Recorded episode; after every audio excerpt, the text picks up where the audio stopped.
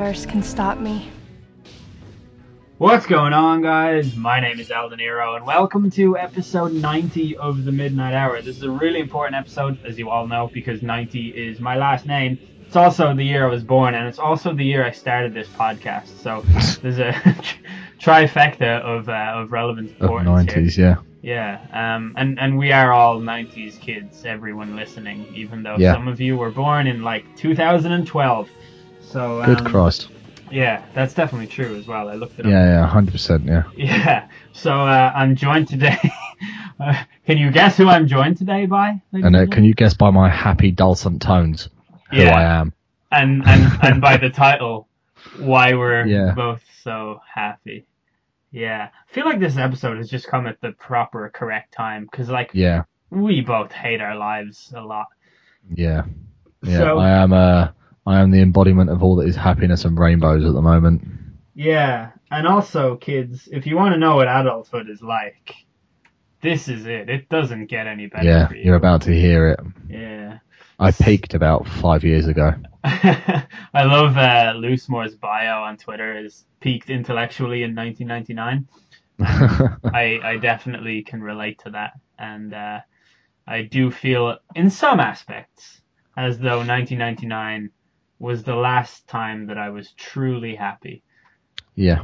Well, I mean, you know, the the uh, the Millennium bug that killed all of our computers and put us into the Matrix really put a damper on my mood. A lot of people don't understand the Millennium Bug and the chaos surrounding it, and like I know everyone was fucking panicking.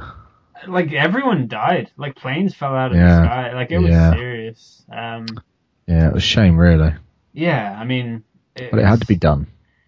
It did have to be done. We had to call the uh, the weak.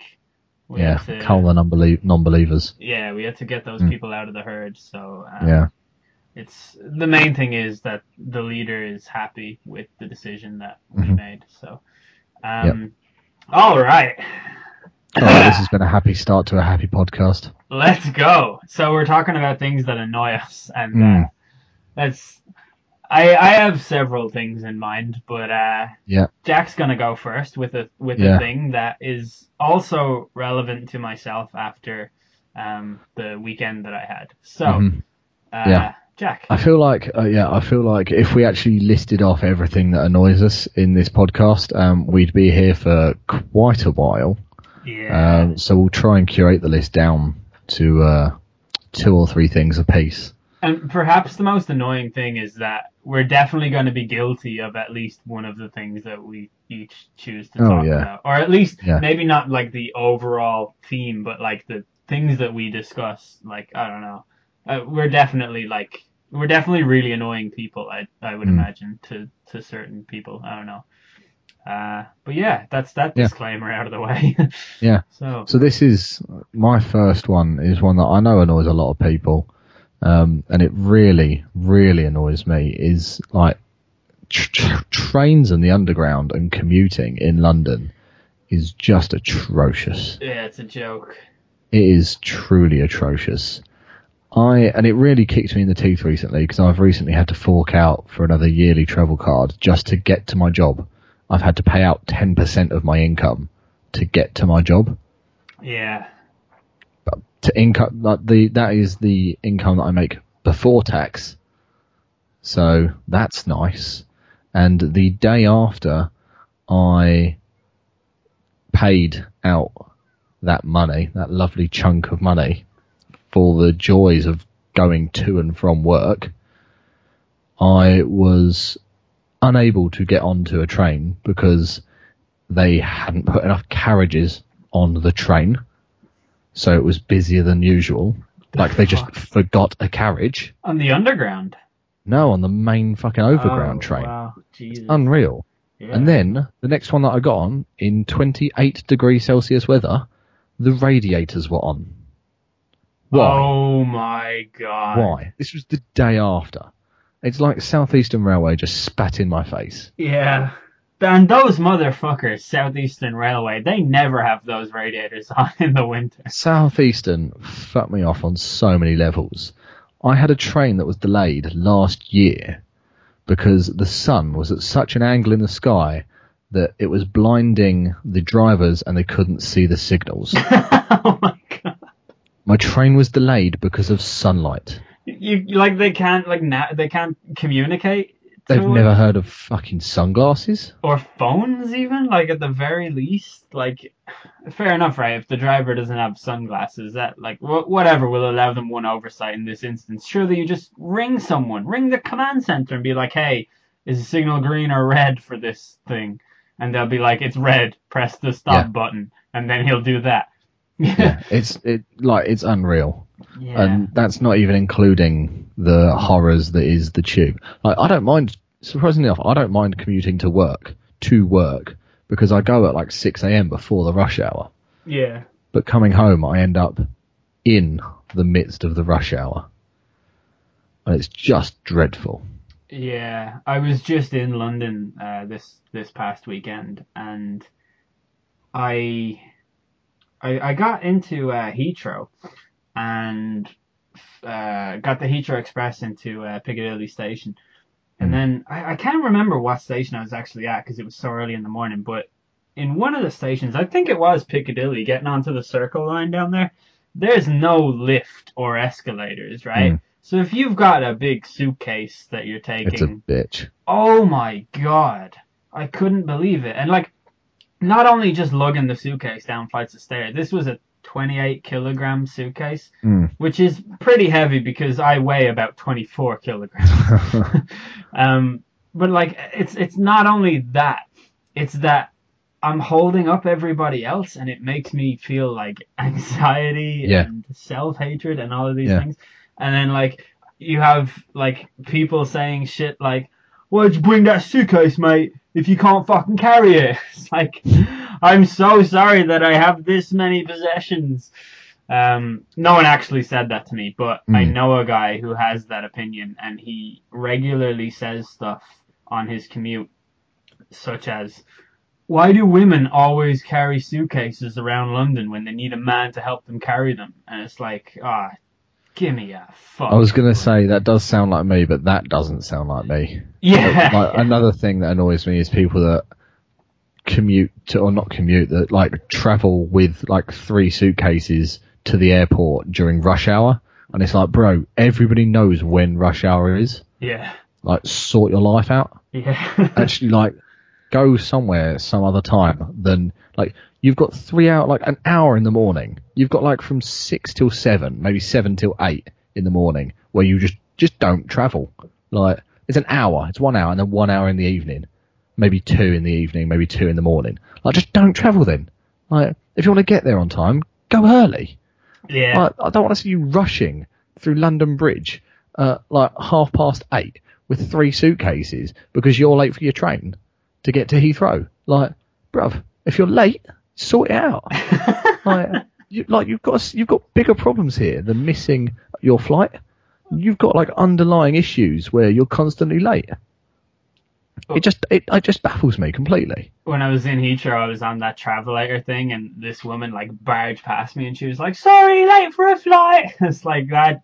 At that stage, that is not really my problem. Like, you you don't get to. I mean, sure, if you're late for a flight, like things can happen that will make you late for a flight that are beyond your control. That's true. Yeah. But don't be rude about it. It's it's it's, it's nobody else's fault. And like, and I I understand that she said sorry, but she hit me pretty hard, and Yeah. I'm 24 kilograms, as we just discussed. um, yeah, but the the tube and the way that it's set up, like it, it's a fantastic transport system around London.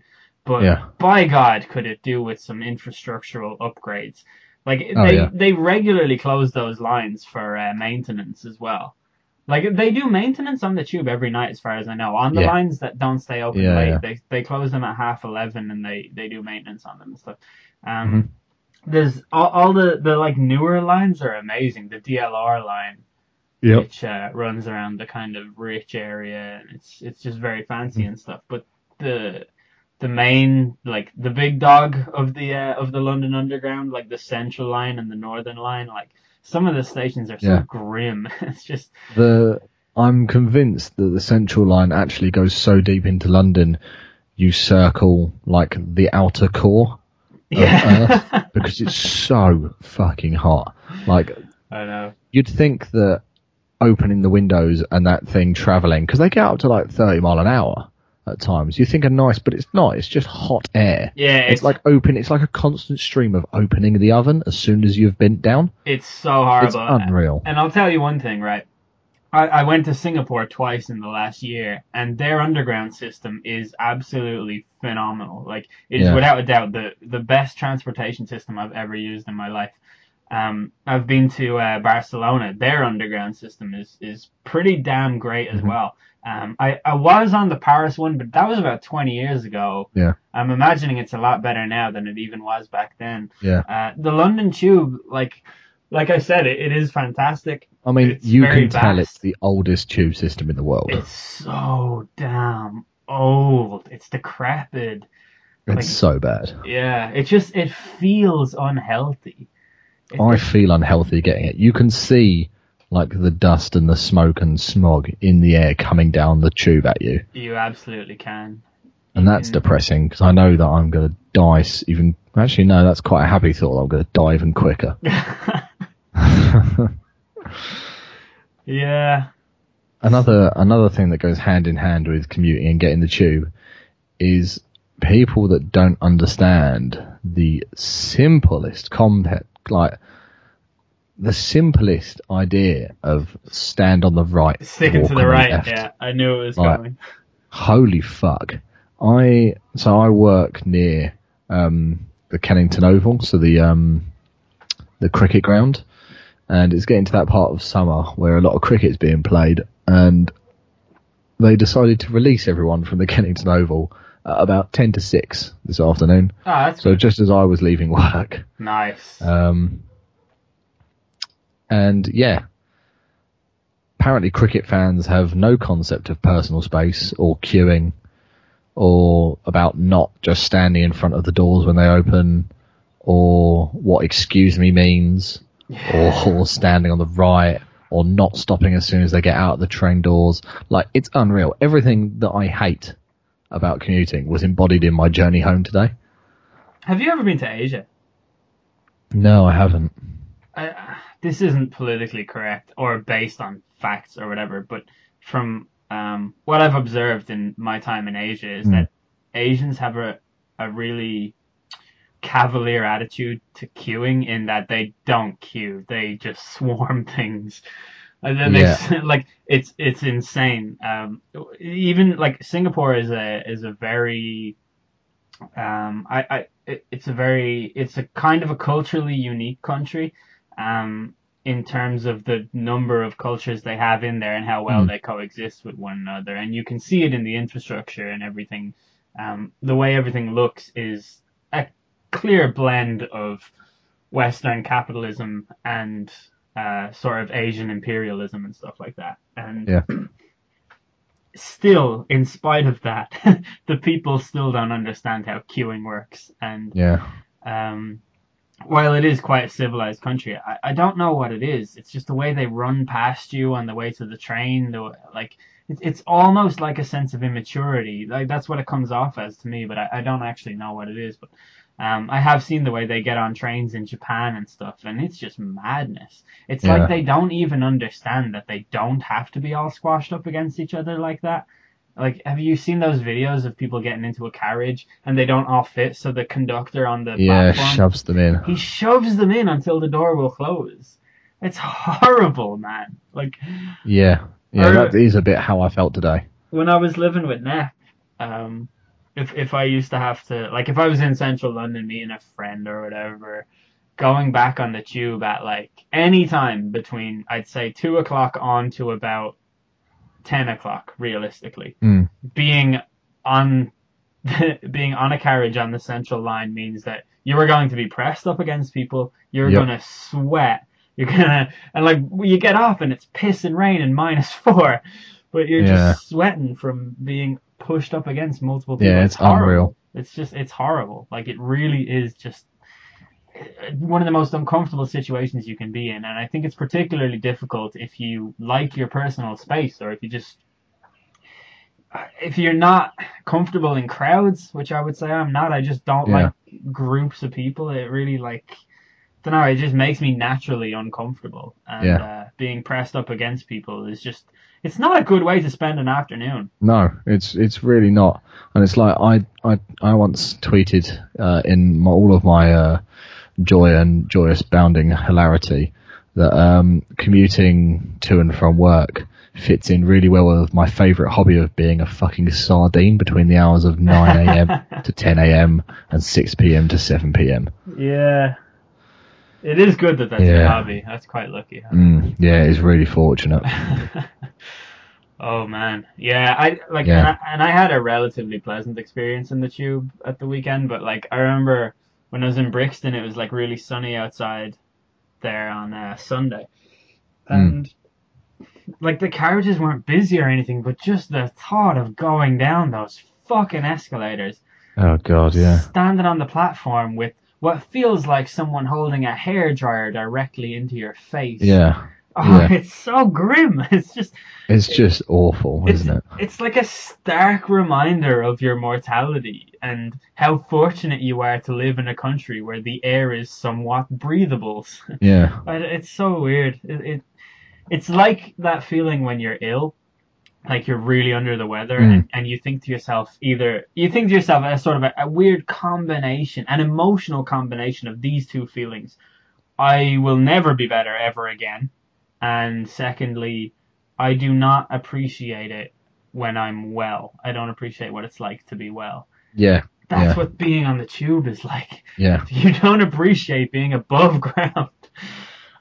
A yeah, being underground. Yeah, the underground is just just awful. Yeah, yeah. Um, but yeah, I mean, I didn't want to mention uh, work because, like, we were saying this before we started. Obviously, everyone's job is so nuanced that the things that really annoy them are probably quite nuanced things about the job, and you have to know yeah, yeah. everything about the job to understand it. But I will mention one phrase that was said to me by someone, uh, by my boss, uh, the other day when I hadn't.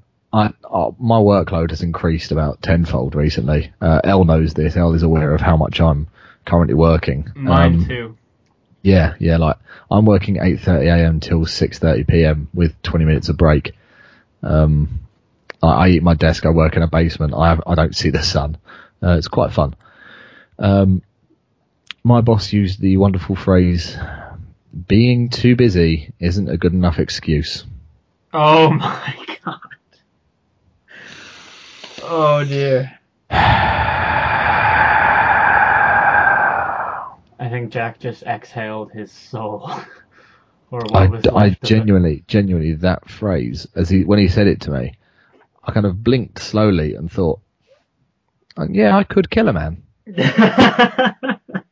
That's yeah, that's it. There, there it is. Yeah, yeah, yeah. That's it.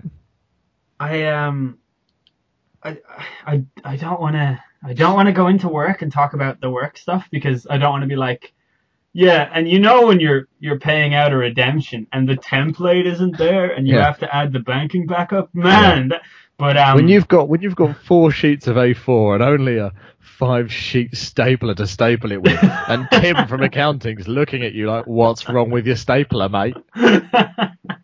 No, Tim from accounting is a fucking cunt. We, we will say that. fuck, so far off.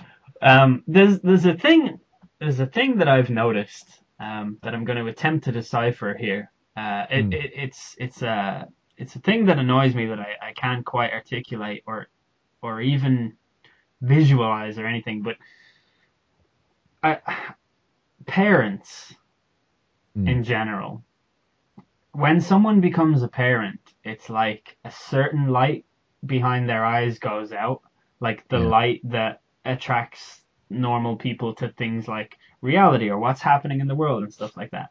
And uh, parents have this incredible ability to seemingly hear everything you're saying, but not take any of it in because Mm. they're too wrapped up in their own agenda.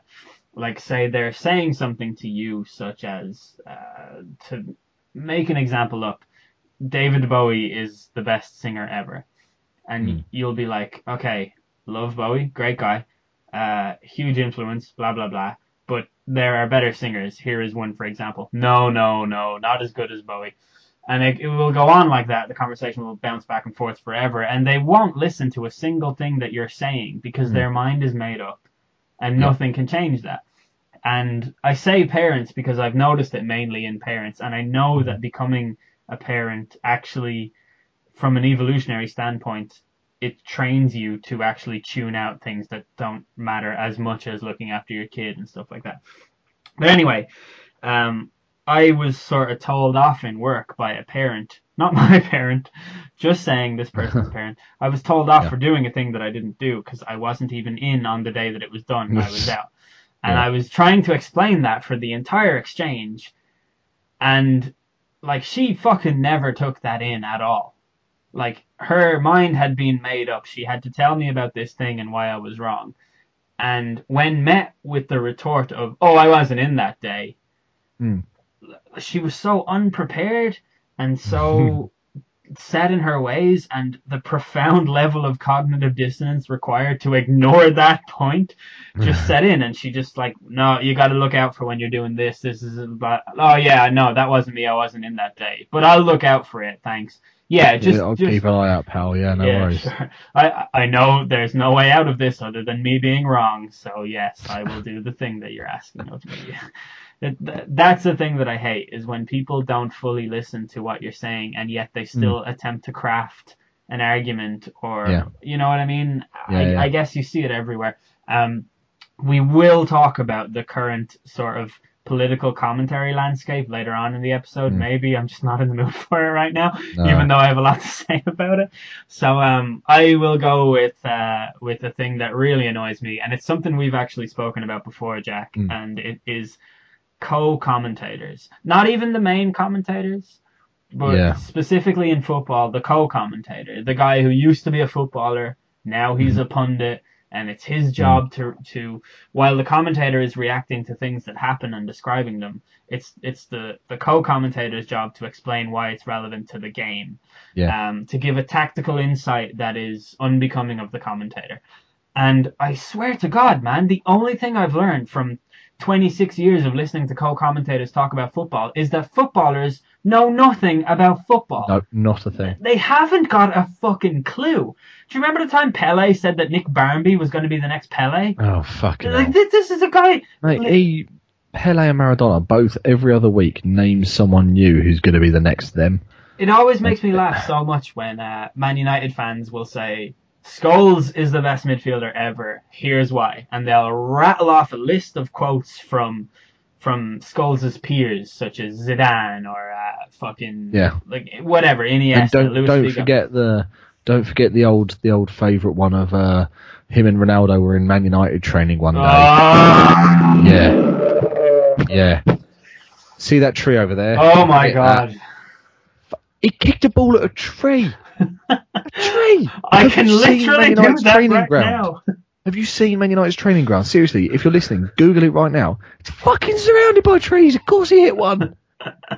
it's in a fucking forest. Yeah, yeah. Oh man, Hey. I legit banged my head off the table.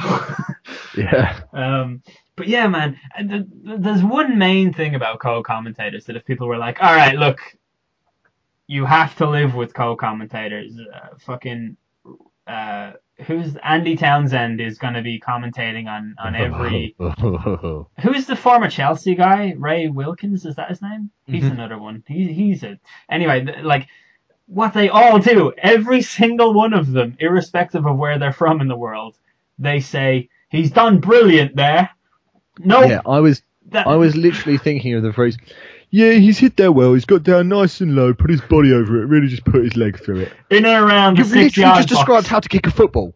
But he's done brilliant there. It's not even correct. He has done brilliantly.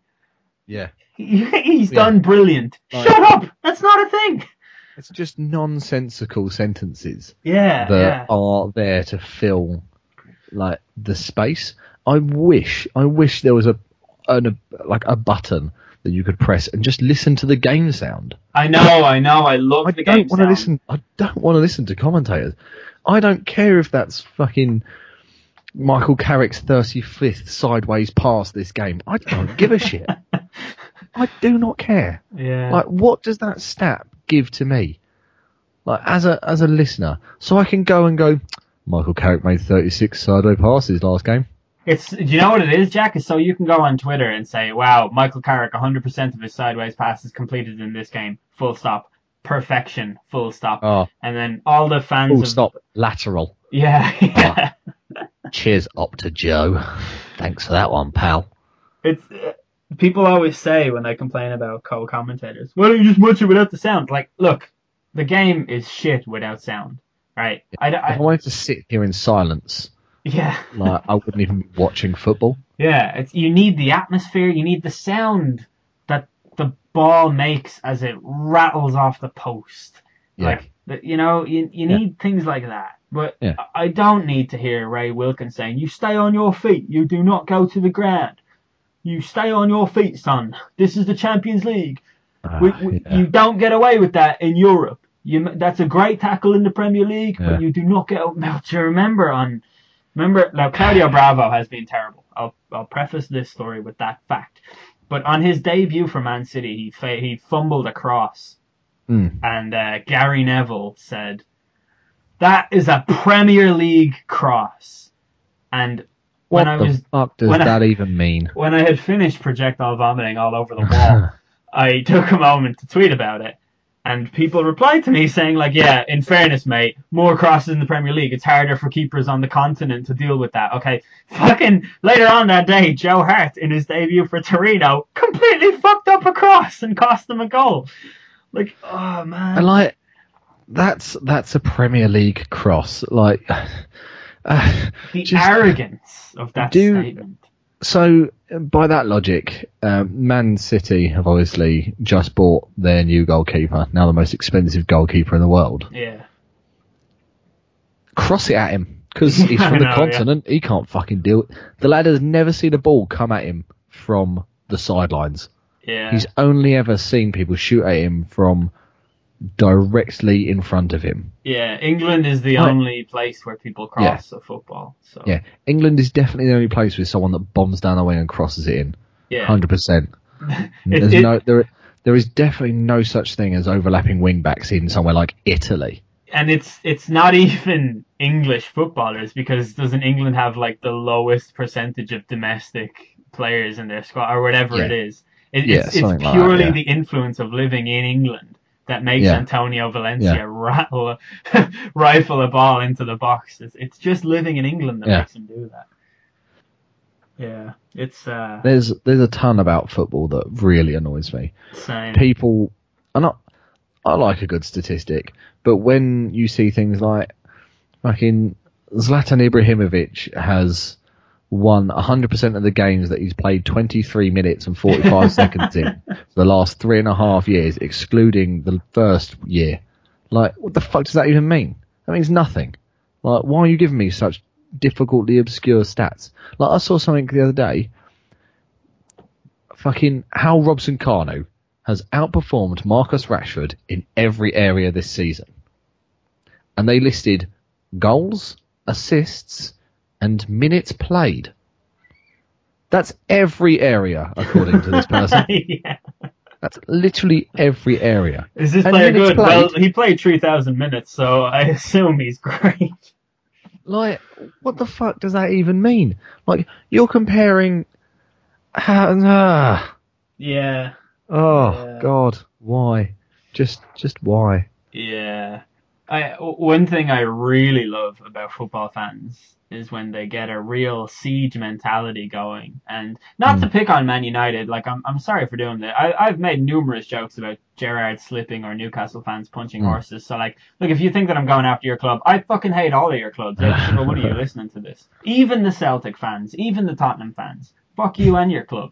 Um, for real though, there was that. What's that guy? His name is like Busby something, and his his uh, avatar is a black and white Cantona thing. Oh yeah, yeah, I see him. Um, he tweeted this, when Mourinho was uh, when Mourinho first uh, was announced as manager of United, and he was saying stuff like, um, you know why everyone is is uh, hating on United? It's because they're scared. They made fun of us under uh, Van Gaal. They pitied us under Moyes. Now they're hating us. It's because they're scared. We're a real threat again, and they don't like it. it's just the most cringe-worthy shit I have ever. Yeah, mate. We're all scared of Phil Jones and fucking fucking Yeah. Daley Blind at centre back. How many more players is he going to play out of position? I I can't fucking deal with that level of uh of like, and it is cognitive dissonance. It's it's complete like tribal bias that just makes you think things that are objectively untrue. Yeah. Nobody is scared of any football team ever. I can tell you right now, if Abramovich bought Rangers Football Club, gave them one billion, not a single cell in my body would be reacting to the idea of fear. I couldn't give a shit about stuff like that. Fear is not the. Nobody's scared of your football club. It's football. It's a sport. We'll go to the pub. We'll shout. We'll cheer. But we don't feel fear in our bodies Yeah. over Yeah.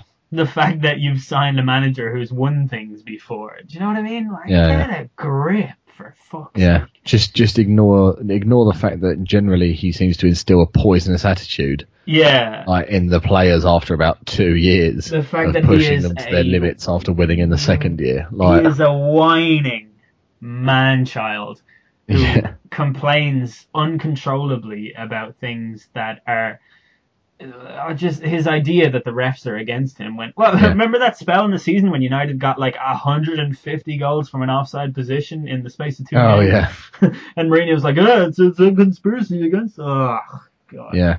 I think my favourite thing about like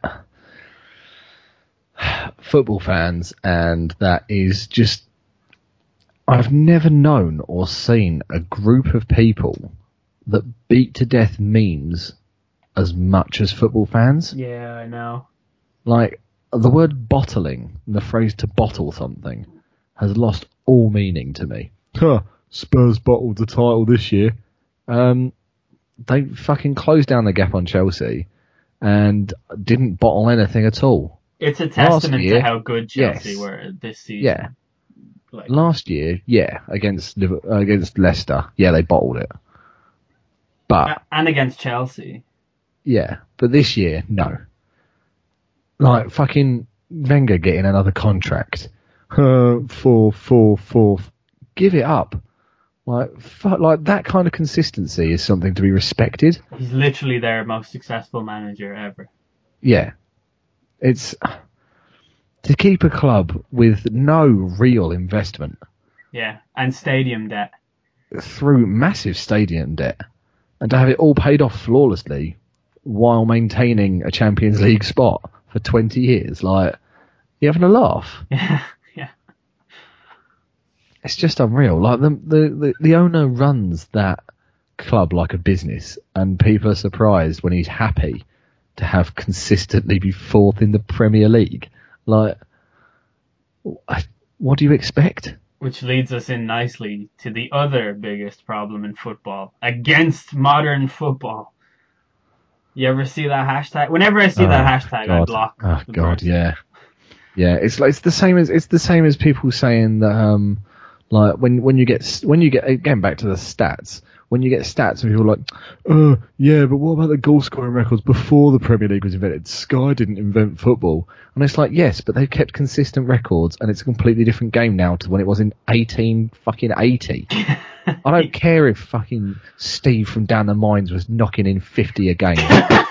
like it doesn't fucking mean anything. They were playing a formation of one four four with Steve like from seven down the mines. goalkeepers. Like it doesn't doesn't fucking mean anything. Like yeah, yeah, I think yeah.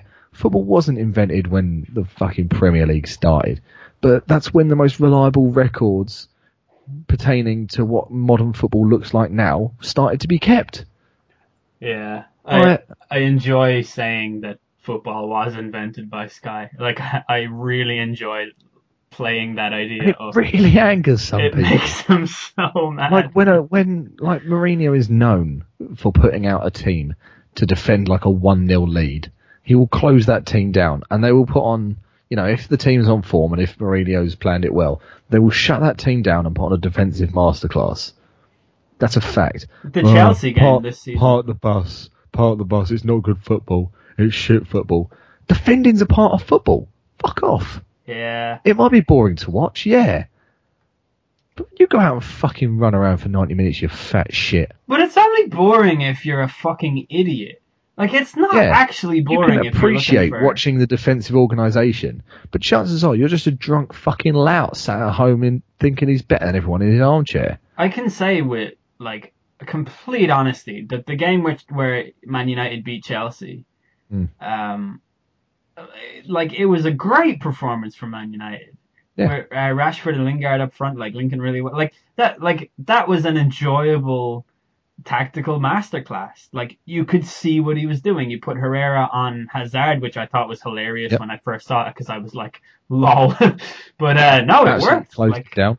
yeah, It was it was it was great. Yeah. And then uh, yeah, it's I I was at the game where Celtic beat Barcelona two one, and Celtic had like minus six shots on target, and Barcelona had four hundred and seventy seven shots on target. Yeah, yeah. Don't forget the 300% possession. Yeah, the three hundred percent possession. That's right. But I wasn't allowed to enjoy that victory, of course, because Celtic just no, no, defended. no. Negative Uh, football. Yeah, no, Celtic Yeah, yeah. should absolutely that. have gone up against one of the greatest teams ever Mm-hmm. assembled, and they should absolutely have uh, gone with three Yeah, yeah. strikers. Yeah, They, they should have gone with a, Yeah. a front three of Shaun Maloney and Tony Watt and the lads, you know, because the, the, like let's face it, otherwise it, it doesn't count as a victory. So Yeah. um, even though I was in the stadium when everyone around me was jumping and cheering, I had my arms folded because Yeah, it yeah. was a disgrace, to be honest. Um, the only point that I did cheer in the night was when Barcelona scored the consolation goal that they got after they got Yeah.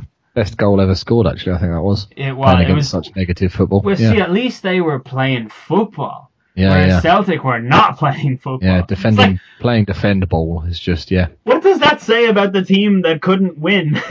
if Barcelona can't beat Celtic, pal, it's not because Celtic were like, yeah, we'll play defensive football. That's a known way of beating Barcelona. If that were true, everyone would do it and Barcelona would never win another game of football. But let's face it, it was a really good setup from Neil Lennon's Celtic team. And Yeah. they, it's just, I, I love the bitterness in that. Like, it, Yeah. it's, it's Yeah, yeah, something that- definitely. yeah. I think what a lot of people need to watch, and it's one of my favourite channels actually, um, that's football related on YouTube, is it, I don't know if you might, you might have heard of this channel, but You Max It Football.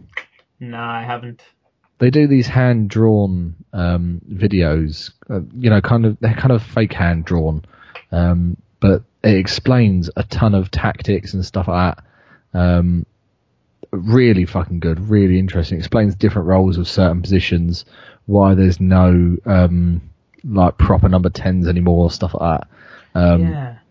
uh, explains the the role of Jesse Lingard in the Man United squad, um, kind of refuting why people that say that he shouldn't be picked because he's shit and why he shouldn't be offered a new contract, um, all that kind of stuff. Like really interesting stuff.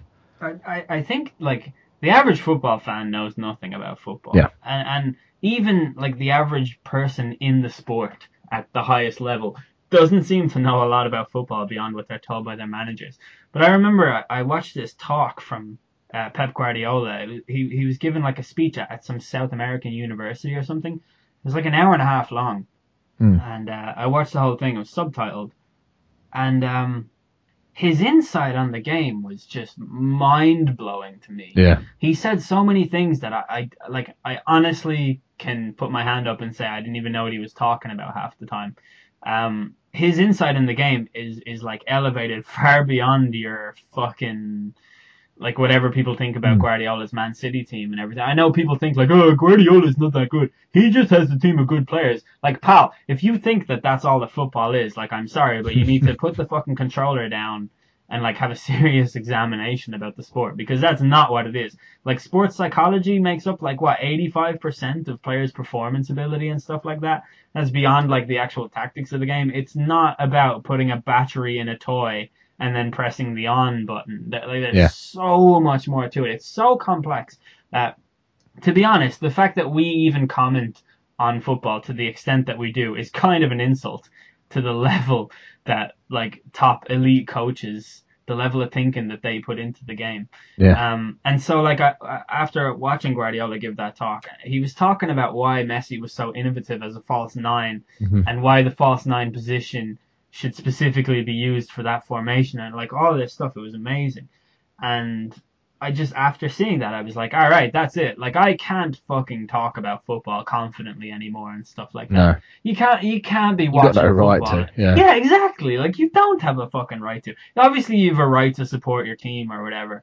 But like when I was at that Barcelona game, there was this fucking guy next to me, and like the ball would come out to Dani Alves on the right hand side, and this guy would be like, "Get Wade, Celtic, fucking peck him up," and it's like, no. Don't do that. Stay in the middle because what are Barcelona gonna do? Cross the ball into Messi? Is he Yeah. gonna header it into the goal? Like, no, he's not. No, Like- he's five foot nothing. Of course Yeah, he's not. it's the way like Lennon set the team up to get everyone in the box because if Barcelona have to go wide or if Barcelona have to shoot from distance, they're not gonna do a whole lot to you, and that's what like he had figured out and everything. Yeah. And uh, he had like Joe Ledley running around. Joe Ledley, I, I think, may have had fewest touches for an outfield player, but he closed down play around Yeah. every single midfield player. He ran the most. He did an unbelievable. He covered an unbelievable amount of ground and just did general like great work that Yeah. is just a level to which the average footballer watch or the average football fan would watch and say, "This guy has done fucking nothing for the whole game. Sub him off.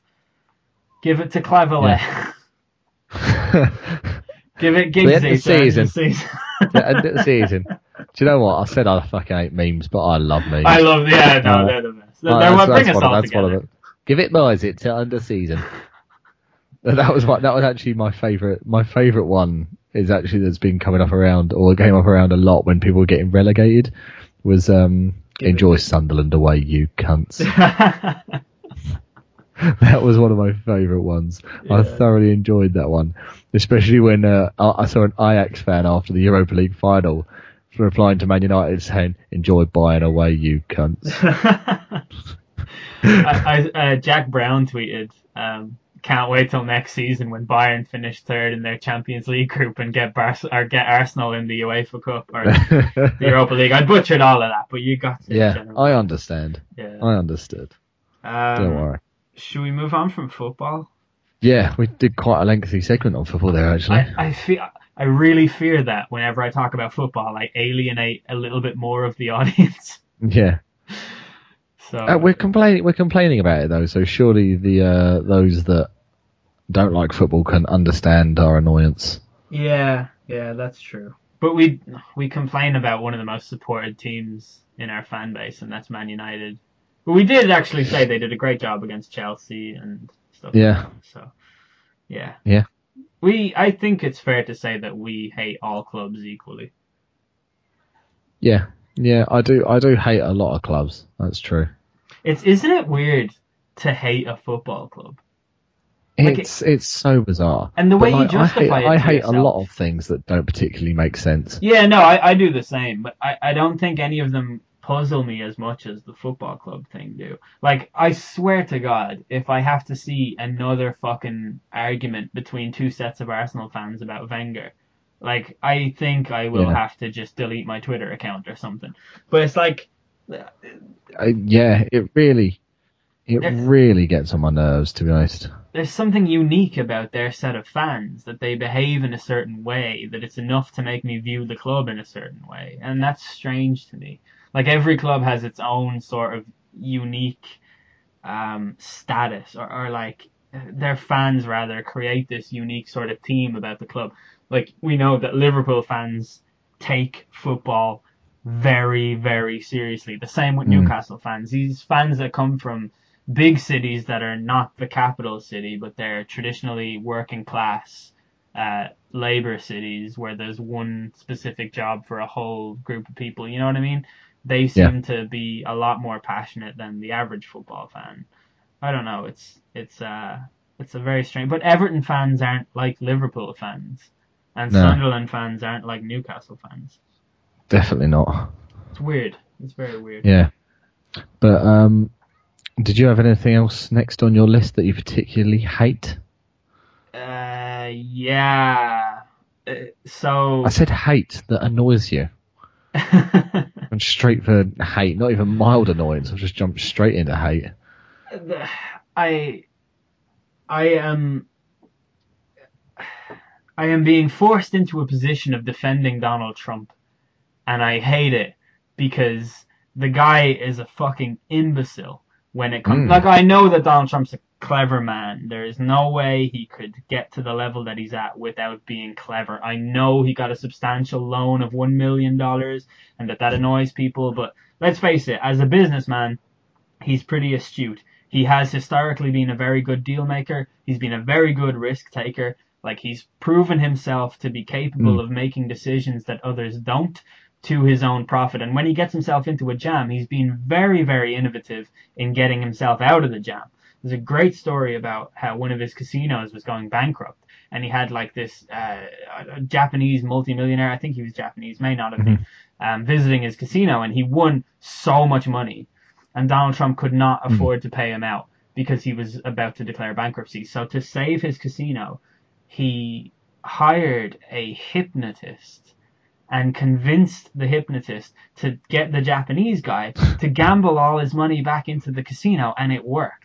Like that's fucking clever. That is the work of a clever man. That's that's very shady. yeah, it's oh yeah, super shady. That's incredibly shady. it's you know it's not illegal, so what you gonna do about it? But here's the thing: as a diplomat, as a public speaker, as a politician capable of seeing reason or keeping important trade routes alive, or just hmm. even being a guy who knows what the fuck he's talking Being- about when it comes to politics. Just being not a dick. yeah, this this this Like, man is a Just some basic human interaction seems to evade him.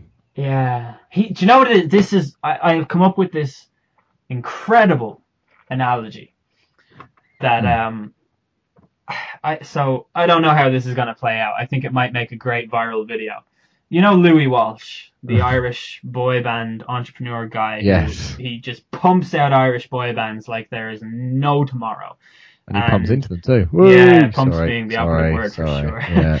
So if you watch X Factor, which I haven't done in years, but let's face it, we've all seen it at some point. That's how we formed Yep. opinions on it. So back in the day, like say Jedward are on the stage in X Factor, Louis Walsh, they'll perform. Everyone will slate them for it. Louis Walsh's analysis of their performance has no basis in music whatsoever. It's got nothing No, to do with music. Louis Walsh knows nothing about music. Louis Walsh is a brilliant Nothing. marketer. Like he knows how to market bands, he Mm-hmm. knows what sells, things like that.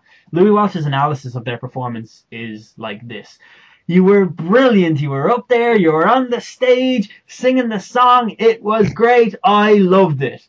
That's the extent of his ability to critically analyze music as an art.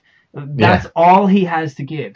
And when his acts are in the finals, and like Dannii Minogue or whatever is like, oh, I'm sorry, like that rapping was out of time. Like, listen, John and Edward, everything about that was bad. Louis Walsh will go, ah, come on, they were great. Weren't they great? And he turns around and the fans are like, yeah, they were great. Yeah. Like, he doesn't have any ability to defend his decisions. He doesn't have any ability to, like, flesh out the things that he's saying. He doesn't know why he thinks what he thinks. And the reason is that he doesn't know what it is to actually know anything about music because he knows nothing about music. Yeah. Donald Trump is the exact same when it comes to politics.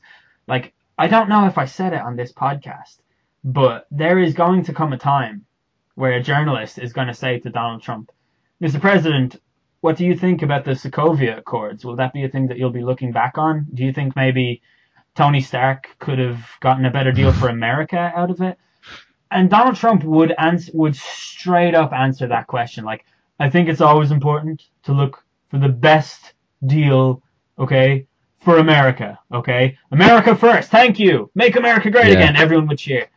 And like, it's, like he would never answer to it. And if he was No. ever asked about it again, he would say, Deny it. never said that. Yeah.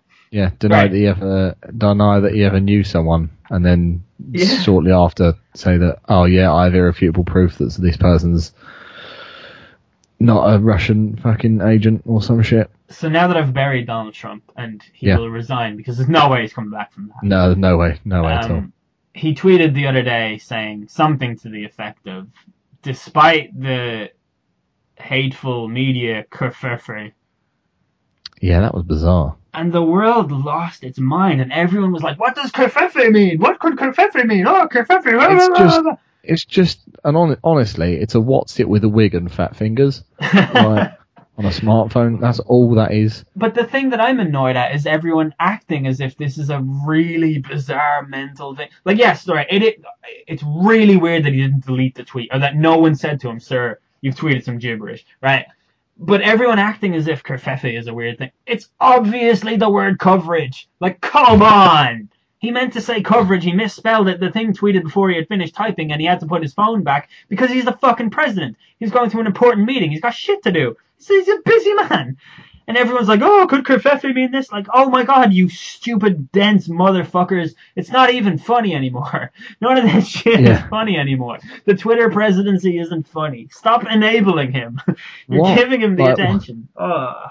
What um what really what really struck me bizarre is that in the whole lead up to the thing, I thought, you know, you saw all of his tweets and all of these tweets coming back to haunt him when he was like bashing Obama and stuff like that. Yeah, yeah. There's But like thought nothing surely- that he isn't a hypocrite about. Surely, if he becomes president, someone will go through and curate those tweets and get rid of them. Yeah, yeah, yeah. Surely, when he becomes president, he'll stop actually being the one tweeting, and it will just become a front for it will just become a PR front because they can't let this idiot ramble on about potential security things and jeopardize his own presidency. Yeah. But no, like everyone around him's just gone. Yeah, just keep doing you, pal. Yeah, got us this far. I, I mean, like, I, we've tried nothing and we're all out of ideas. Um, so you just keep doing you, pal. Yeah. Which It's- just strikes me as so bizarre. Like, it's not. If I was voting for someone to lead the country that I live in, I don't want someone that tweets their every thought. I really don't. I definitely Well- don't want someone who makes up like a brand for a thing, like the failing New York Times, the failing. Oh my God, get over it, you child!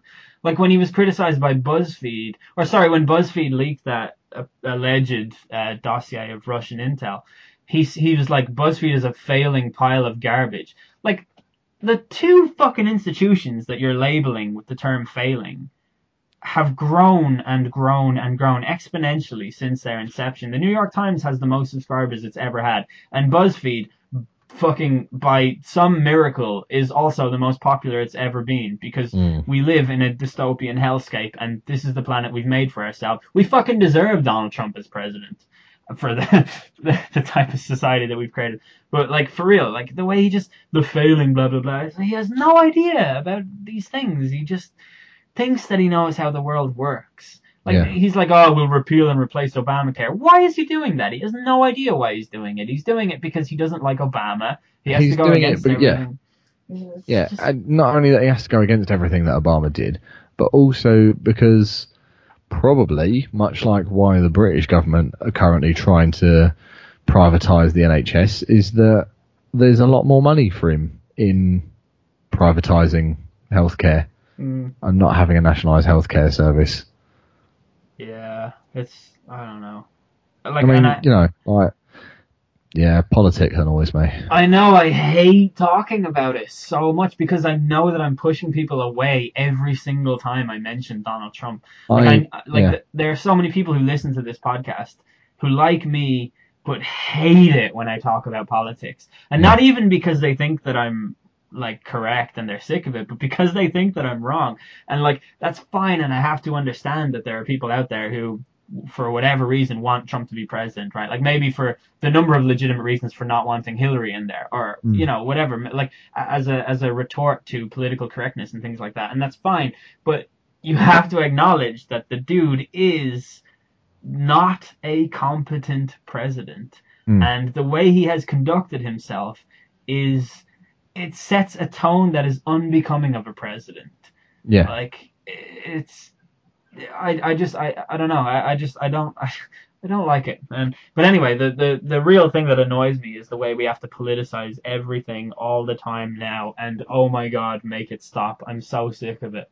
Yeah. I feel like we're becoming more and more tribal, which is like really weird because it's because it's getting to it's getting to the point where it doesn't matter what um like particular party's policies are, what it's just a slinging match. Like the general election in the UK at the moment is a verbal slinging match, and everybody and a lot of people have picked their sides before the any of the manifestos came out, any of the debates have happened, sticking their fingers in their ears and going la la la la la to know, everything yeah. the other side says. Yeah, Uh, it's Yeah, yeah, it's the way that you have to be in a certain tribe to think a certain thing. Like the the way that you have to be absolutely against abortion but absolutely in favor of gun ownership. Like that that baffles me. Mm. Or the way like you cannot be a liberal who doesn't believe in global warming. Like these two things like always have to go together. You like these are like the underlying things that keep the party united. Is yeah. but I, I just it's it's weird to me, and I don't really fully understand why, and uh, I don't have the answers. But I am so disillusioned with the politiz- politicization politicization of everything, and everything becoming a thing Yeah. that we need to argue about and go back and forth in our in our selected tribes, and it's just so boring. Like I don't know. Yeah, it's really like I've I've stopped talking to my friends about politics because it just doesn't lead to a happy conversation. Yeah, I, I I see. Unlike you, I am incapable of letting things go when someone says something that I. It's it's not even that it, people can disagree with me, and that's fine. That's absolutely fine. But it's Yeah. when people say things that they don't know what they're talking about, and they say some. And like, look, I know I've probably done that countless times on the midnight hour, but it's when people say stuff like. uh Oh yeah, well Trump is actually really good because of this thing, and I'll be like, no, that was a thing from Obama. That's nothing to Yeah. do with Trump. Trump actually wants to get rid of that thing. You know what I mean? Like, Yeah, yeah.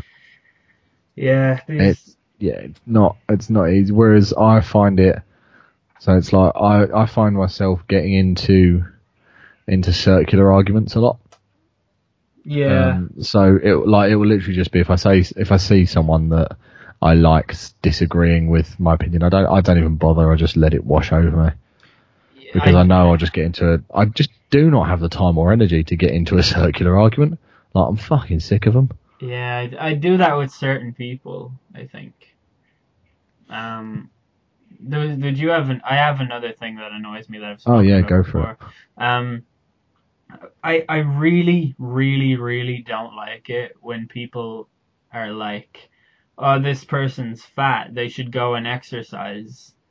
Like just Mm. I, I I'm not one of those liberal snowflakes that think that like being morbidly obese is beautiful and that we should allow them to continue or whatever. But also I don't think that those who are obese have some kind of extra like burden of expectation around them because we don't know what obesity is. Like we don't know what causes it, and I know that that's such a ridiculous thing to say to some of you because you'll be like, "Uh, it's simple. They just shovel food into their fat faces all day." It's like that's not true. Like if you observe the diets of overweight people and like like if you observe the diets of everybody, you'll see that some people are overweight because of hormonal like reasons or like bone fucking diseases and stuff like that. Like there, there's just really weird myriad of factors that go into making a person obese Mm. and it's not a reflection of a lazy personality or a bad person or whatever. And I do think that society sort of looks down on fat people in a way that it shouldn't and in a way that is unfair because it's not as simple as they eat more than us. Like it, it is literally not as simple as that. And that's the thing that like nobody can actually understand, but th- that's the truth. There are so many studies published that prove this. So I personally would disagree with you. Yeah, but you're this. you're going by anecdotal evidence, right? Like your personal Uh, experience. Well, I mean, I mean, like you know, just mentioning things like um, hormonal imbalances and stuff like that. Say you take the most common one, which you see you see peddled around a lot, is that people saying that they have a thyroid issue. Uh-huh. Um, the thyroid issue um, generally makes you gain ten to fifteen pounds maximum. It will like by no way make you morbidly obese. Um, like I think people that are morbidly obese um, do have a like they have a problem. They have a it's it's a mental problem Well, I think it's not as simple as shoveling it into your food. I agree, like shoveling food into your mouth. I agree with that. It is an addiction, straight up. Um, so it's more than just stop eating because they can't. They don't seem to. They don't. They probably don't have the. Like it's the same as just saying to someone, "Oh, I'll just quit heroin cold turkey." Like, just do it. Just stop it. That's definitely yeah, that is definitely Like, a factor too. It's just not. it's addiction. It- Like it's the way addiction works. Yeah. It's just applied to food. It is addiction, that, and like yeah, people can't understand that that actually plays Yeah. into it too. Like I think yeah, I think that um, I personally would say that um, morbidly obese children. I think that the parents are committing child abuse because they are setting their children up for a life of mental disorder where they cannot and do not know how to eat and nourish nourish themselves properly with correct amounts of food. Like it is your responsibility as a parent and as an adult who's controlling a child's diet not to put them in that situation, like providing they are otherwise healthy. um, there's a book by a guy called I don't know how to pronounce it. Gary Taubes, or Yeah. it's T A U B E S. It's called Why We Get Fat and What to Do About It. And it's not a like nutritionalist self-help book piece of bullshit. Like this guy is a scientist who has degrees in I think three different uh, areas, and um, he's spent his entire life studying um, like this particular issue, obesity. Um, but he, he has like several books about it. Like he's got one, The Case Against Sugar. He's got another one called Good Calories, Bad Calories. I heard Yeah. him talking on Sam Harris's podcast, um, making a a really interesting point that I had never even heard before. But it was Hmm. basically saying that like the idea of it being an energy balance diet, and that's how it works, is that food goes in you know, like you exercise, blah blah. blah you the energy comes up, the energy goes down, like that kind of thing. It's actually not true, and pretty much every single study done on this shows that it's actually a hormonal issue, Right. and that the, the like the way your body um, regulates insulin, for example, depends on the amount of carbohydrates that you eat and stuff like that. So it could be. In terms of calories, people could be consuming the exact same amount of calories, but one person could just become like literally morbidly obese from consuming the same amount of calories as someone who consumes calories that are from like low carbohydrates or you know whatever. Yeah. So yeah, like I, I can't dispute that everyone's body um, reacts differently to uh, certain food types. Like I've, I I lost a fair amount, a, a, bit of weight, um, uh, like about a year and a half ago now, and I strictly controlled my calorie intake to the point where I've I've got a spreadsheet um, where I weighed myself every morning and tracked uh, everything that I ate for about uh, three or four months. Uh, actually, probably more like six months to be honest. Um, and with the simple thing of um, taking in less calories than my body burned to lose weight. So it didn't matter what the calories were that I was eating, as long as I was eating below the what my body burnt in a day, then I was losing weight. Yeah, and that it that's, is at the end of the day, it does come down to burn more than you consume. Would- and- were you eating mostly protein at that time? Uh, no carbs, Oh, really? Carbs. Yeah. That's interesting. mostly Yeah. carbs. My cousin Like- is a is a personal trainer and he makes diet plans for people. So like Yeah. he would be able to speak to this a lot more clearer than I would. But the amount of evidence show showing that like these are cases that not only that they're unique to each individual, but that science doesn't really have a clear cut picture of what obesity is. Like this is an epidemic. It's not Yeah. caused by like it has to be a mixture of a cultural thing, which I, I, I do believe it's cultural. Like I do believe there are fat people who are lazy and they just want to eat all the time. Um, and because I'm such a liberal snowflake, I would really sympathize with those people too, because I'm sure that it's caused by some other kind of addiction, right? Like I'm a guy with a Yeah. lot of vices. I need these vices and I can't go without them. Like I, you know, I need whatever. I need, sometimes I just need to put chemicals into my body. Um, but it's food is the exact same thing as that for a lot of people. You're not going to go up to a smoker and say, I suppose you would actually nowadays it's actually quite acceptable to say to a smoker, "You're a fucking idiot for doing that. Why are you doing that?" and all. But let me tell you, it's very hard to give up smoking. Yeah. Yeah. You know what's really weird is um our, our perception of addiction is so skewed. It's like it, if you do heroin once, you're only something like 13% more likely to ever do it again. Yeah. But if you Oh, smoke once, like Yeah. your odds of it becoming a like it is literally harder to give up smoking than it is to give up heroin, like statistically. Like Yeah. not everyone who does heroin becomes an addict. There are plenty of people who passively use heroin or recreationally use it. Like it's such a difficult concept to wrap your head around. Yeah. And I'm not saying go out and do heroin. I'm just saying like it's pretty good now. Uh, our understanding of addiction is so flawed and so it's so linear and singular, and I don't know. It's it's weird. Yeah, yeah. The um, there's actually something you'd be really interested in. I don't know if I mentioned it before, but a Reddit user um, commented about wanting to try heroin, and then for the next like six months, his comments on the site on whatever subreddits, like really, you can see his devolution into addiction. Really. Yeah, and then Whoa. back out again to sobriety, and it's so bizarre. It's Yeah. really interesting. It's like it's intense. Like this dude goes from everything to nothing, and then starts to come back again. And you can see it in his comments on a bloody forum. I don't know if I could even bring myself to read it. There's something something about even imagining heroin addiction that just makes me feel physically ill. Hmm. Yeah, I don't know. 'Cause, like, I know I get a lot of shit from some people who are like, "Fuck you and your uh, PC agenda and all this shit."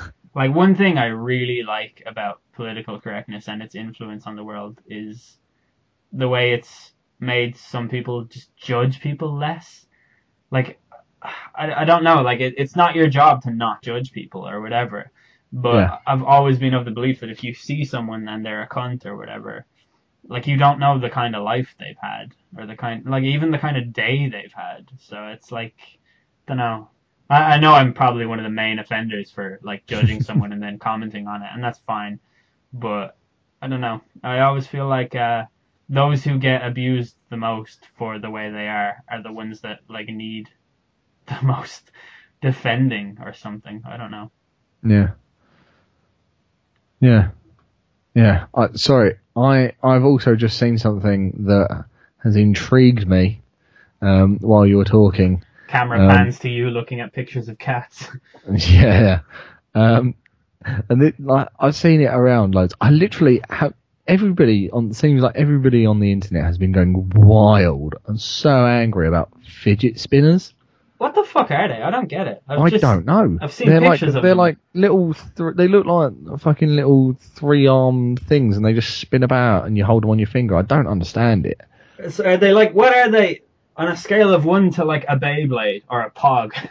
What what are these things in terms of their cultural impact right now? Pog to Beyblade, they're probably closer to Pog. Like they spin like Beyblades, but they're flat like Pogs, but they kind of have three prongs like a the Isle of Man flag, but not legs. yeah, I've I've seen them. I've just I've never Um, seen them in motion. I, I don't. Yeah. I don't know. So the thing, the thing that I've seen is that Southampton are taking pre-orders. Southampton Football Club are taking pre-orders for Southampton fidget spinners.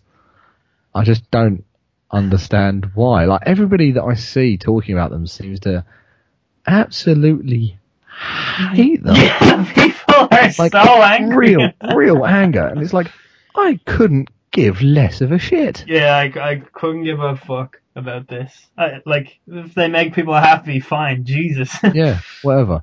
But another thing, and I've just we've just um we've just said it, but people that get couldn't give less of a shit wrong. When people say I could give I could give less of a shit, trying to when they're trying to say I couldn't give less of a shit okay, I know why they do it. I, because I, they're they're fucking dumb. no, this is why. It's an American thing. Um, Ah, it, of course it is. it comes from I could care less, right? So the idea they've just here is the idea is like here's a thing that uh, that literally doesn't matter to you, and someone says it to you, like fucking Green Day are playing in your back garden, and you go, I could care less. It's sarcasm. It's what they're saying is, oh, I could actually care less about that. Like they're sarcastically implying that they have an ability to care less about it. Do you know what I mean? So yeah, I don't agree with it because it does sound really fucking stupid, but that's what it is. It's a sarcastic. Dear Lord. Yeah, I know. It's ridiculous. I like. I've only see. I've only ever heard it in the context of someone being serious and meaning to say I couldn't care less. Yeah, I know. That like that's what Which- they all mean to say, but it just I don't know But they just it- missed the point of like the the sarcasm bit. yeah, Dear Right. Lord. I just want to go and close my curtains in case Green That's Day fair. are actually playing in the back garden. Yeah, no, that's fair. Yeah. Um, Yeah. But yeah, that that's that's why that is. Ah. Well, I mean, if you do say could care less or like could of, it's it's have. First and foremost. Uh, like there is no excuse for not knowing the basics of your own language. Like yeah. like you're and you're like bruh. Beyond sort it out. like dyslexia, I, I have two friends who are dyslexic, and I feel really bad for them when I see them like trying to form a sentence. And then like a lot of my friends are like, "Oh, you retard!" Uh. And it's like you don't understand that for a dyslexic person, Yeah. words do not look like words. It's Yeah. not that they're Yeah, like fucking. fine fine if you have dyslexia, Yeah, yeah, yeah. but if you don't, Yeah, yeah. There's a, there's a lot of a lo- there are a lot of grammatical errors that people run into when typing things on the internet. Um, I'm sure I'm guilty of some of that. I never capitalize my sentences on Twitter, but you know, get over it. but yeah, the Yeah. your and your thing that gets me every time. Yeah, I, I I don't know why it gets me so much either, but it just does. Well, what get what gets me right is I got this email from my boss one day. This was like seven years ago. Uh, old, old, old boss, and she was like, "Just make sure that you do your payments when you're or before you're going for lunch, right?" And she used YOUR for both of them, and I just couldn't get how you have used a word in two different contexts and you don't understand that that requires a change in the spelling. Like I just I couldn't fucking like what I wanted to do was be like, listen, Just grab her by the shoulders and shake. no, it's not even that in anger. Just so you know the way there's a word y o u apostrophe r e, yeah, and you know the way there's two contexts for your. So listen, why have you just put one in here for the two? Like, what was going through your fucking head when you wrote that email? And uh, I realize that it's kind of a high standard, and there's no way of not sounding like a snob when you say it. But I genuinely can't get how it can happen. Like, Yeah. I, I mean, I know, like, I have spelled there the wrong way the odd time on Skype, but I'll correct that shit straight away. Like, after I read that, you know, like, sometimes you get distracted when you're Yeah, writing something. yeah, yeah. Like, that'll happen, but you'll recognize your mistake and fix it. I just don't, I don't. Facebook statuses. People who'll say like they're getting engaged on Facebook statuses and they'll Mhm. spell something wrong on that and they'll leave it there forever and that will be the like And that'll be the thing that pops up in seven years' time. Yeah. You're on this day. Uh, yeah. congratulations on your enragement. Sort it out. yeah, it's pretty horrible. Um it's it's something you learn like it's like a fundamental piece of your like syntax in your learning and your development. Like it's I don't get how people mess it up from there. How Yeah. do we go wrong from there? Like, yeah, it's something you should have learnt as a child. Should have. Ah, yeah. That's Mm. the one that gets me the most because like how does that even make sense in their head? You should have done that. Like what does the of mean there? Like how are you not getting like how do you You've not, You've not even, you've barely even abbreviated. Yeah, it uh, it hurts. Like Oh, we're so such snobs. Yeah. I, I've I have one more thing. Okay. So I have recently started watching Iron Fist. I'm on episode two. Hmm. Now, uh, I did a Google search last night, but um, uh, the answer surprised me a little bit. I won't lie, but I will ask you the question. In a rough estimation, how many ninjas would you say there are active in the world right now? Active ninjas, Yeah. 2,364. So the answer is zero. Oh, shit. Now, the people who write the Marvel comics, I understand it's fiction, it's fantasy, like they have a big green guy and they've got a literal god of thunder with an, with a hammer that only he can like alright, let's forget all of that for a moment because Iron Fist and Daredevil, these are the gritty, real world interpretations of the this is Daredevil is a, a blind man whose superpower is not being blind and Iron Fist is a guy who does stuff and has a strong fist.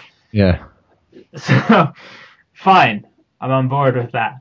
But they seem to think that there are roughly 500,000 ninjas who are operating out of New York City. Oh, New York City. And I just don't understand why there's so many fucking ninjas. that is.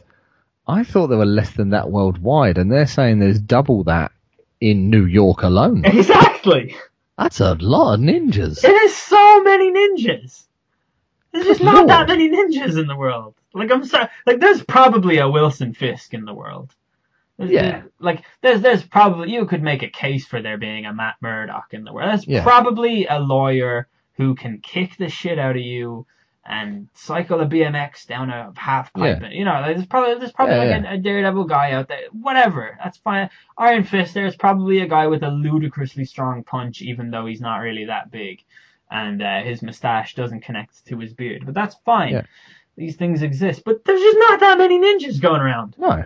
Like, I went for like 2,000 odd because I thought uh, it'll be something that you have to train for for like 30 years and there'll just be like a covenant or two of them Yeah. somewhere in Japan. Perfectly reasonable. Uh, the number in my head was around that amount as well. Yeah. Like, I figured they'd all be like old Japanese guys and then there'd be one or two Westerners that had gone over and trained for 30 years.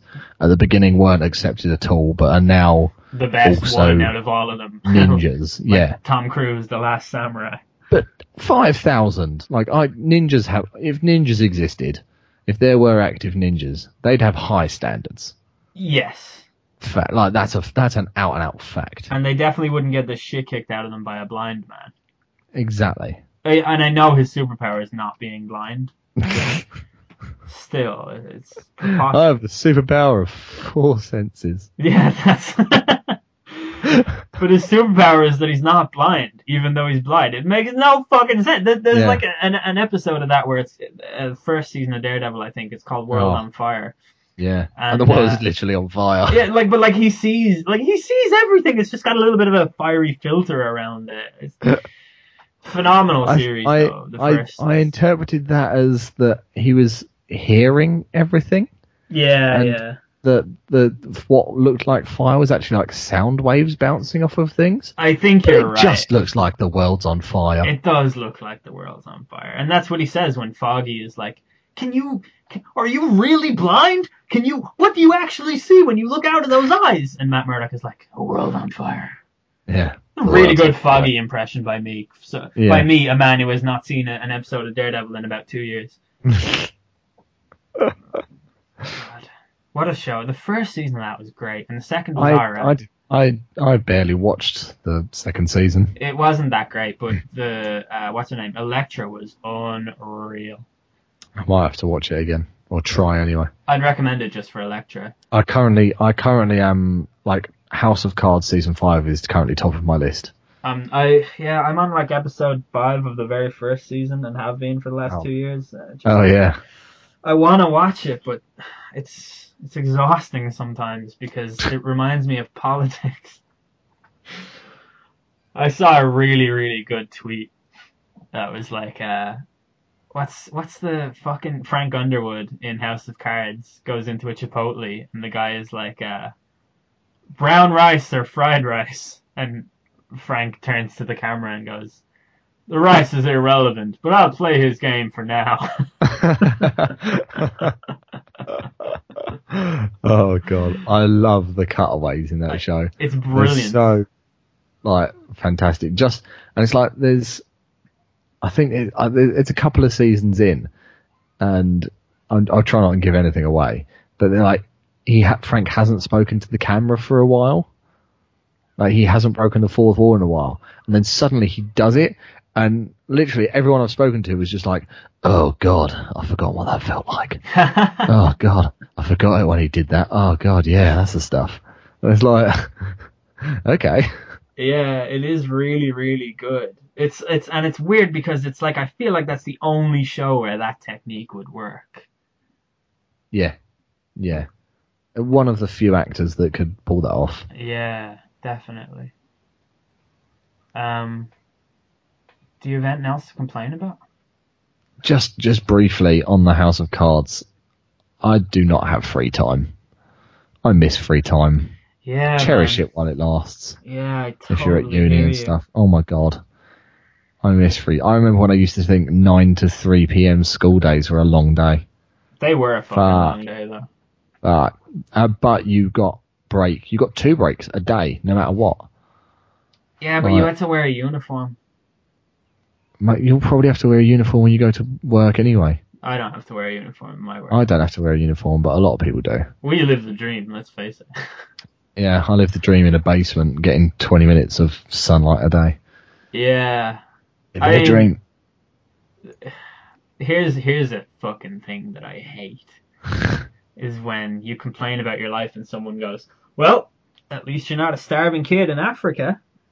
And you're like, Well, that's true because of course all happiness only counts when it is measured against the Yeah. unhappiness of another person. Yeah, yeah. Because that's yeah, what a I, I always, I always like. forgot that I, uh, my feelings were invalid as as long as there's someone out there suffering what is comparatively more than I am. I always Imagine- forgot that completely invalidates my feelings. Imagine how utterly depressed you would be if you were to consider that before you did anything ever. like, imagine how, like, you I- would I might- be I might go crying all the time. I might go out for a run. Oh, but there's people that are a lot better at running than me. Might as well not bother. Oh, I might go out and hang out with my friends. Uh, but the people are probably having more fun with other friends. Uh, I might as well not bother. Oh, I might have a nap. Uh, there's probably someone in a coma. Uh, I might not bother. I might ruin the world, uh, but Donald Trump exists. Ah, yeah, but Hitler did a pretty solid job. yeah, that's right. Yeah. Yeah, that would be great fun, that would. It Oh, I might have this Coca Cola, but I mean, you know, it's not like it's got cocaine in it anymore. No, I might as well not bother. Every Coke that I drink has cocaine in it. oh yeah, just kidding. I don't drink cocaine. Um, there's a thing I wanted to say as well that is is just lazy opinions that people have, where it's like they hear a thing and then they go, "Oh, that's because of this." Like, "Oh, the Sun has been involved in a scandal." Oh, they did it for publicity. Matt Damon is in a is in a Chinese movie. Oh, they're whitewashing it. Like, stop it. The, here's the thing. Matt Damon was in the movie The Martian, right? Which was Hmm. a smash hit in China because they did mm-hmm. everything they could to shoehorn the Chinese into Oh, yeah. movie. Oh yeah, really And shoehorned it in. And it was obvious and to be honest kind of ruined the movie for me. But because of that, Matt Damon is a big fucking deal in China. And Hollywood is starting to move into the Chinese box office Mm-hmm. because it's got that bling bling dollar dollar. So who are they gonna fucking start that with? Matt Damon. So fuck off with your whitewashing bullshit. like look, I think that whitewashing does exist. It is bad. I don't think Tom Cruise should have been the last samurai. For starters, the fucking sword is bigger than him. But Matt Damon being in this Chinese movie about the Great Wall, which also contains dragons, is not an example of whitewashing. So I, stop I it. think, I think the only thing I have to say about that film is the CGI looked so bad. Yeah, but I think the CGI in Jurassic World looked terrible in the trailers too. But then in the actual movie, like they Mm. touched it up in time. So Yeah. I don't know. I I will probably watch it because I just love dragons. I'll watch anything with dragons in them. Yeah. Um. So One one other thing on um I feel like this this is way too good of a thing. So if you've seen the trailer for Murder on the Orient Express, uh, you'll know that it ends with a song. you're that speaking to a very large audience of people here who've seen Yeah. that trailer. yeah. You will know that it doesn't end with a particularly fitting song for the trailer. And there is a wonderful, wonderful man who has taken that and memed the shit out of it, uh, replacing the song at the end of the trailer with various different, also unfitting songs that get more and more hilarious Nice. every single time. I'm and on it's board with that. absolutely wonderful. I love a meme that I can participate in. So have a look on my Twitter. I'll tweet it out, and you can treat yourself to watching every single one of them. Jack's Twitter will be linked in the description. Yeah. And if you can't see it, if if I somehow forget to do it, it is J A C K X C I I I. Yep. The IIIs are there for I I I. That's a Aye, weird aye. Twitter. I'll have you know, friend, that it's actually just my name and then 93 in Roman numerals. oh, that's pretty sick. I wish I thought of that. Nice. Well done. It reminds me of Final Fantasy too, which is pretty great. yeah. It was uh it's a it's a far cry from uh, Swagasaurus, so Yeah, I'm kind of glad I don't have to say that out loud anymore. yeah. yeah. Yeah, I, that uh, me like changing it to that started as a joke and then it stuck because someone took the old Twitter name that I had before that. Ah. So then it, I just committed to it for a long while, and then I thought of this one. Do you remember the time you became you became Spanish Jack on Twitter? And you Oh, only What the fuck was that? I spent about a week tweeting in Spanish. That was so weird. And you even Yeah. did like the upside down exclamation mark. on your page. Hey man, if I'm going to commit to a joke, I'm going to commit to it wholeheartedly. oh, you really do deserve a much wider audience for this shit. I think we both do. I think That's I, back I- when that's back when I was funny. I think the last thing that I tweeted was incredibly mundane. Yeah, your tweets are very like just factual now. Oh no, my last my last two tweets before this one, um, I was drunk at a pub and I was chatting with some of the guys that I play five a side football with, and we've never won a game, and we've played about twenty games. We're really bad. Um, and I, uh, I, I, I tweeted twice to uh, call out the sidemen, telling them that we're shit. We went to school with them, and that we're probably better than them, and we'll beat them in five a side. They never replied. They're legit friends of yours though, right? they, yeah, they were. Yeah, I went to school with them. Yeah. It's it's weird, like quite a few of them follow me on Twitter and like I've met them in person and stuff. Mhm. I'm still pretty sure that they have no idea who I am. Pretty sure they have no idea who I am anymore either. I tell you Sure. one thing, right? Something that broke my heart was uh you know Chris Trout. Mm, I saw I've met him twice and yeah. I, I think he is a really fucking cool guy. And uh, I hung out with him and Shifty a fair bit in London um, Yeah. at one of those expo event things. And I thought I got along really well with Trout.